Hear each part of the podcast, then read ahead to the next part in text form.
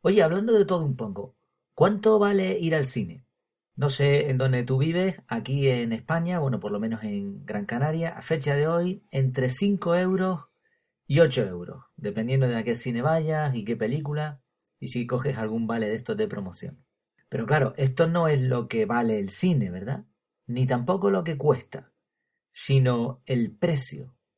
Y es que valor, costo y precio no son la misma cosa. Vamos a intentar ver las diferencias entre estos conceptos. También hablaremos del coste de oportunidad, de cuánto vales tú y cuánto valen las cosas que tenemos o de las que disfrutamos. Para poder calcular todo esto vamos a usar un poco de matemáticas, pero no te asustes que no vamos a hablar de nada complicado, al contrario, sencillo, muy sencillo. Eh, recuerda que estamos en efectividad. Bienvenido a efectividad. Aquí hablamos de ser efectivos al máximo, pero sin olvidarnos de las cosas importantes de la vida.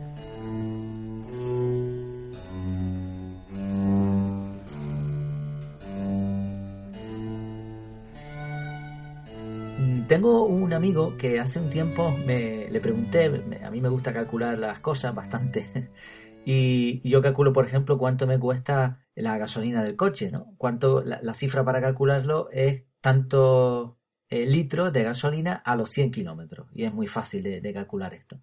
Pues nada, le estábamos hablando del coche, de cuánto consumía, y él me dijo, un amigo me dijo, no, a mí me consume muy poquito, esto es un mechero. Entonces le dije, bueno, ¿y cuántos litros a los 100 te está haciendo el coche? Si no lo sé, porque yo toda la semana le pongo 20 euros. Claro, eh, calculando así las cosas, pues igual puede ser muy optimista, pero a lo mejor no es tanto lo que, lo que reluce, ¿no? Para ser efectivos hay que saber cuánto cuestan las cosas. Hablábamos al principio de la diferencia entre el valor, el coste y el precio, y es que no son la misma cosa. Un costo, hablamos desde el punto de vista del cliente, ¿eh? no desde el punto de vista de la empresa, porque para la empresa costo, precio y valor eh, tiene otro significado muy distinto al nuestro.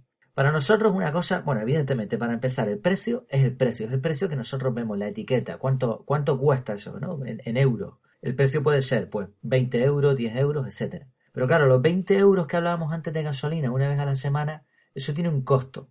Un costo no para la empresa, para la empresa le costará lo que sea, pero para nosotros tiene un costo personal. No es lo mismo 20 euros para una persona que cobra una pensión de 600 euros que para una persona que cobra miles de euros al mes, evidentemente. Entonces eso es el costo, lo que a ti te ha costado conseguir ese dinero para pagar ese precio que tienes, qué costo personal tienes que poner tú. A veces el costo incluye otras cosas, no solamente el esfuerzo o tu sueldo, sino también el acercarte a un sitio, el estar buscando durante mucho tiempo un producto. Todo eso es el costo. Y luego está el valor. El valor es lo que te da a ti ese producto, esa, esa sensación, eso que has comprado a lo mejor no es un producto físico, sino a lo mejor es un viaje, esa experiencia, pues el valor que te da. O una ropa, eh, la ropa no, no tiene el valor que cuesta, a veces las cosas tienen un valor sentimental también. Entonces ahí están las diferencias un poco entre coste, precio y valor. Claro, el problema de todo esto es que en cuanto al precio, todo el mundo lo tiene claro, pero el costo y el valor no es fácil de calcular. Eh, vamos a intentar ver una fórmula muy, muy sencilla y la aplicaremos con cuatro ejemplos para ver las diferencias y cómo se puede calcular un poco todos estos valores. Hay un concepto también a tener en cuenta que es el costo de oportunidad, que muchas veces esto se elude, pero es, es muy interesante también tenerlo en cuenta. El costo de oportunidad es las oportunidades que nos perdemos cuando compramos algo o adquirimos algo o en una experiencia. Si tú estás montando en moto, por ejemplo, yo que sé, lo, que, lo primero que se me ha venido a la cabeza no puedes estar a la misma vez leyendo eh, un, libro, pues no se pueden hacer las dos cosas de momento por lo menos. Eso es costo de oportunidad, lo que pierdes, lo que sacrificas por tú realizar una acción o comprar un producto. Otro, otro factor interesante antes de ver la fórmula es cuánto vale tu tiempo. Es verdad la frase esta de que el tiempo es oro y el tiempo de una persona es súper importante, pero ¿cuánto cuesta tu tiempo? ¿Cuánto vale? ¿Cuál es el precio que tú le pondrías? Y tienes que ponerle un precio. Tienes que ponerle un precio porque esto te va a servir para calcular un montón de cosas después. Un precio estándar, estándar sería lo que cobras como salario. Aquí en España, nuevamente pongo el ejemplo que conozco, no conozco cómo está la economía en cada país. Igual la cifra que voy a dar mañana, cuando escuches a lo mejor este podcast dentro de un tiempo, ya esa cifra no vale para nada. Pero voy a hablar de, lo que hay hoy, hoy, hoy en día. Una hora de un trabajador promedio podría rondar los 10 euros la hora. Si calculas que hace una jornada de 8 horas diarias, pues son 8 por 10 euros, 80 euros al día, por unos 25 días eh, laborables al mes, pues estaríamos hablando de unos 2.000 euros. 2.000 euros no es que sea lo que cobre, de ahí descuenta impuestos, descuenta lo que se lleva la empresa y total al final vas a tener un sueldo de los que decimos aquí 1.000 euristas, ¿no? 1.000 euros o mil y poco. Esta es una cifra más o menos que se puede aceptar. Además, me interesa coger esta cifra, no te, lo voy, a engañar, porque va a ser mucho más fácil para explicar la fórmula, porque eh, vas a estar escuchando esto. De todas formas, en la web voy a poner todas las fórmulas, voy a poner todo, todo muy bien explicadito y sencillito. Entonces, eso es lo que vale tu hora, no solamente tu hora de trabajo, porque a lo mejor tú podrías hacer horas extras y a lo mejor te las pagan con esta cifra también y podrías estar haciendo eso en vez de estar haciendo otra cosa. Eso es lo que hablábamos antes del coste de oportunidad. Vale, 10 euros la hora. Tu tiempo, vamos a poner que vale eso. Hay personas cuyo tiempo vale millones. Y hay otras personas que difícilmente les van a pagar, por sus capacidades, por lo que sea, mucho más de estos 10 euros. La fórmula, la fórmula sencilla que vamos a aplicar es CE más CT. CE es el coste efectivo. Podríamos poner aquí una P, es el precio. Y la fórmula consiste en CE, es decir, el precio más CT, el coste del tiempo. Y el coste del tiempo es muy fácil de calcular. El valor de tu tiempo, ya hemos dicho que son 10 euros la hora, por la cantidad de horas. Hay que intentar expresar esto en horas o en media hora, tres cuartos de hora, algo parecido para que la fórmula no se complique. Bueno, pues nada, ya tenemos un poco eh, lo que es la fórmula. Ahora vamos a explicarla con cuatro ejemplos, cuatro ejemplos muy sencillitos para poder ver qué podemos extraer de esta fórmula tan interesante. Un primer ejemplo es el que pusimos al principio, el cine. El cine, ¿cuánto, cuánto vale ir al cine? El precio Vamos a poner 7 euros. Ahora, ¿cuánto tiempo vas a estar viendo la película? Dos horas. Pues dos horas son 20 euros, porque si hemos dicho que una hora tuya vale 10 euros, la hora de cine vale 20 euros.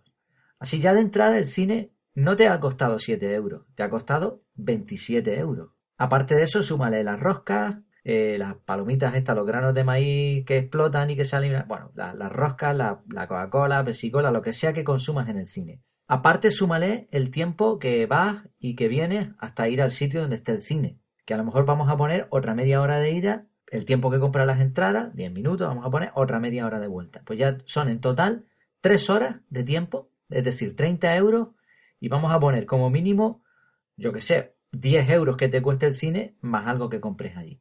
Fíjate, el cine ya tiene un valor, tiene un coste de 40 euros, nada más y nada menos, viendo esto. Vale, Vamos a, utilizar esta fórmula ahora para comparar lo que te ha costado el cine. No hablamos de su valor, ¿eh? porque a lo mejor, o sea, no, no, queremos criticar a una persona que vaya al cine porque le está costando tanto dinero, no, no. Sino el valor comparativamente hablando con otra cosa. Porque a lo mejor a ti ir al cine te reporta un montón. Pero vamos a compararlo con otra, otra escena muy similar. Ver una película en tu casa, vamos a ser serios y no vamos a ser piratillas. vamos a pagar la película también, la alquilamos en Netflix o en, Apple TV o lo que sea y te va a costar aproximadamente unos 5 euros. 5 euros. Este es el precio de alquilar la película. La vas a poder ver, normalmente se puede ver durante 24 horas o dos días, las veces que tú quieras una vez que la has empezado a reproducir. 5 euros.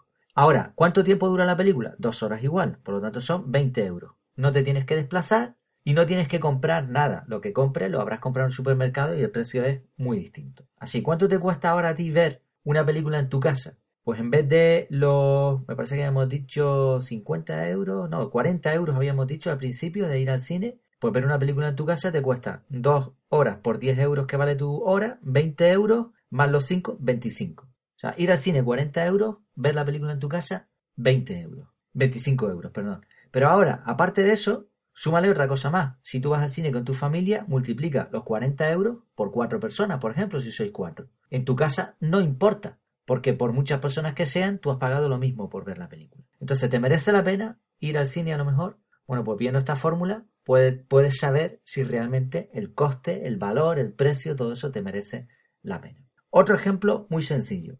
Ir en coche al trabajo o ir en transporte público. Nuevamente la fórmula es coste efectivo más coste del tiempo. Vamos a poner primero el coche. El coche tiene una cuota que tú tienes que pagar para comprarlo, tiene un seguro, tiene los impuestos, tiene las reparaciones, tiene la gasolina, tiene el aparcamiento, sin contar con multas, garaje si lo tienes eh, propio, si lo alquilas, etc. En España una forma de calcular el coste de un coche suele estar en multiplicar los kilómetros que le haces por 0,19. Eso en, en España, ¿no? Además es lo que se utiliza legalmente para pagar a un trabajador cuando utiliza su coche propio.